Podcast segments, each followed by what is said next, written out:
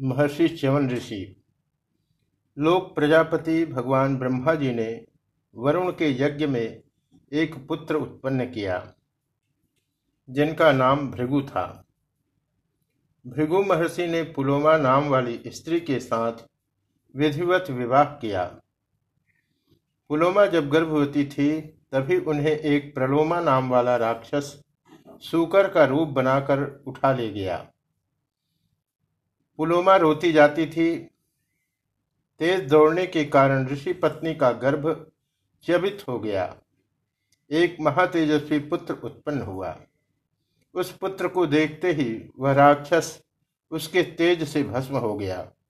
वे ही महर्षि च्यवन हुए। भृगु के पुत्र च्यवन बड़े ही तपस्वी, तेजस्वी और ब्रह्मनिरत हुए। वे सदा तपस्या में ही लगे रहते थे। तपस्या करते करते उनके ऊपर दीमक जम गई थी और दीमक के एक टीले के नीचे वे दब गए थे। केवल उनकी दो आँखें दिखाई देती थी। एक दिन महाराज सरयाती अपनी सेना के सहित वहाँ पहुँचे। सैनिकों ने जंगल में डेरे डाल दिए। हाथी घोड़े यथास्थान बांधे गए और सैनिक इधर उधर घूमने फिरने लगे।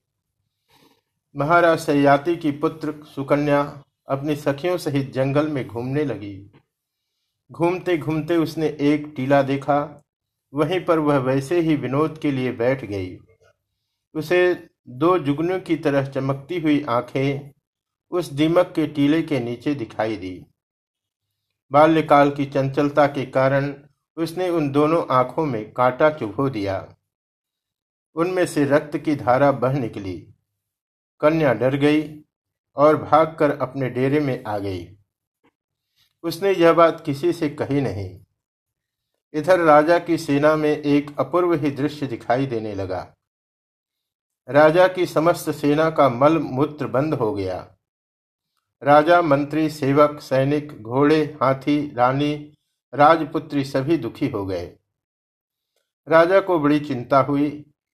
उन्होंने सबसे पूछा यहाँ पर भगवान भार्गव मुनि चमन का आश्रम है। तुम लोगों ने उनका कोई अनिष्ट तो नहीं किया है? किसी ने उनके आश्रम पर जाकर अपवित्रता या अशिष्टता तो नहीं की है? सभी ने कहा, महाराज, हम तो उधर गए भी नहीं। तब डरते डरते सुकन्या ने कहा, अज्ञानवश एक अपराध मुझसे हो गया है। दीमक के ढेर में दो जुगनू से चमक रहे थे उनमें मैंने कांटा चुभो दिया, जिससे उनमें से रक्त की धारा बह निकली। महाराज सब समझ गए। वे पुरोहित और मंत्री के साथ बड़ी दीनता से महर्षि च्यवन के आश्रम पर पहुँचे। उनकी विधिवत पूजा की और अज्ञान में अपनी कन्या के किए हुए अपराध की क्षमा चाहिए। महाराज ने हाथ जोड़कर कहा, भगवान, मेरी यह कन्या सरल है, सीधी है। इससे अनजान में यह अपराध बन गया। अब मुझे जो भी आज्ञा हो, मैं उसका सहर्ष पालन करूँ चमन मुनि बोले, राजन, यह अपराध अज्ञान में ही हुआ सही। किंतु मैं वृद्ध हूँ, आँखें भी मेरी फूट गई, अतः तुम इस कन्या को ही मेरी सेवा के लिए छोड़ जाओ। महाराज ने इसे सहर्ष स्वीकार किया। सुकन्या ने भी बड़ी प्रसन्नता से इसको स्वीकार किया। सुकन्या का विवाह विधिवत चमन मुनि के साथ कर दिया गया। सुकन्या अपने पति की सेवा में रह गई। राजा उसे समझाकर अपनी राजधानी को चले गए। चमन मुनि का स्वभाव कुछ कड़ा था, किंतु साध्वी सुकन्या दिन रात सेवा करके उन्हें सदा संतुष्ट रखती थी। एक बार देवताओं के वैद्य अश्विनी कुमार भगवान चमन के आश्रम पर आए। चमन मुनि ने उनका विधिवत सत्कार किया। ऋषि के आतिथ्य को स्वीकार करके अश्विनी कुमारों ने कहा, ब्रह्मण, हम आपका क्या उपकार करें? चवन मुनि ने कहा, देवताओं, तुम सब कुछ कर सकते हो।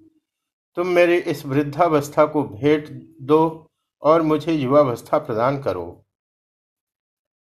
तुम मेरी इस वृद्धावस्था को मेट दो और मुझे युवावस्था प्रदान करो। इसके बदले मैं तुम्हें यज्ञ में भाग दिलवाऊँगा। अभी तक तुम्हें यज्ञों में भाग नहीं मिलता है। अश्विनी कुमारों ने ऋषि की आज्ञा मानकर एक सरोवर निर्माण किया और बोले, आप इसमें स्नान कीजिए। ऋषि उसमें से स्नान करके ज्यों ही निकले, तब सुकन्या ने क्या देखा कि बिल्कुल एक ही आकार प्रकार के तीन देवतुल्य युवा पुरुष उसमें से निकले। असल में अश्विनी कुमारों ने सुकन्या के पातिव्रत्य की परीक्षा लेने के लिए ही अपने भी वैसे ही रूप बना लिए थे। तब सुकन्या ने अश्विनी कुमारों की बहुत प्रार्थना की कि मेरे पति को अलग कर दीजिए। सुकन्या की स्तुति से प्रसन्न होकर अश्विनी कुमार अंतर ध्यान हो गए और सुकन्या अपने परम सुंदर रूपवान पति के साथ सुखपूर्वक रहने लगी। चमन ऋषि की वृद्धावस्था जाती रही उन्हें आँखें फिर से मिल गई। उनका तपस्या से क्षीण जर्जर शरीर एकदम बदल गया। वे परम सुंदर रूपवान युवा बन गए। एक दिन राजा अपनी कन्या को देखने आए। पहले तो वे ऋषि को न पहचान कर कन्या पर क्रुद्ध हुए। जब उन्होंने सब वृत्तांत सुना तो कन्या पर बड़े प्रसन्न हुए और उन्होंने ऋषि की चरण वंदना की कि आपके तप के प्रभाव से हमारा वंश पावन हुआ।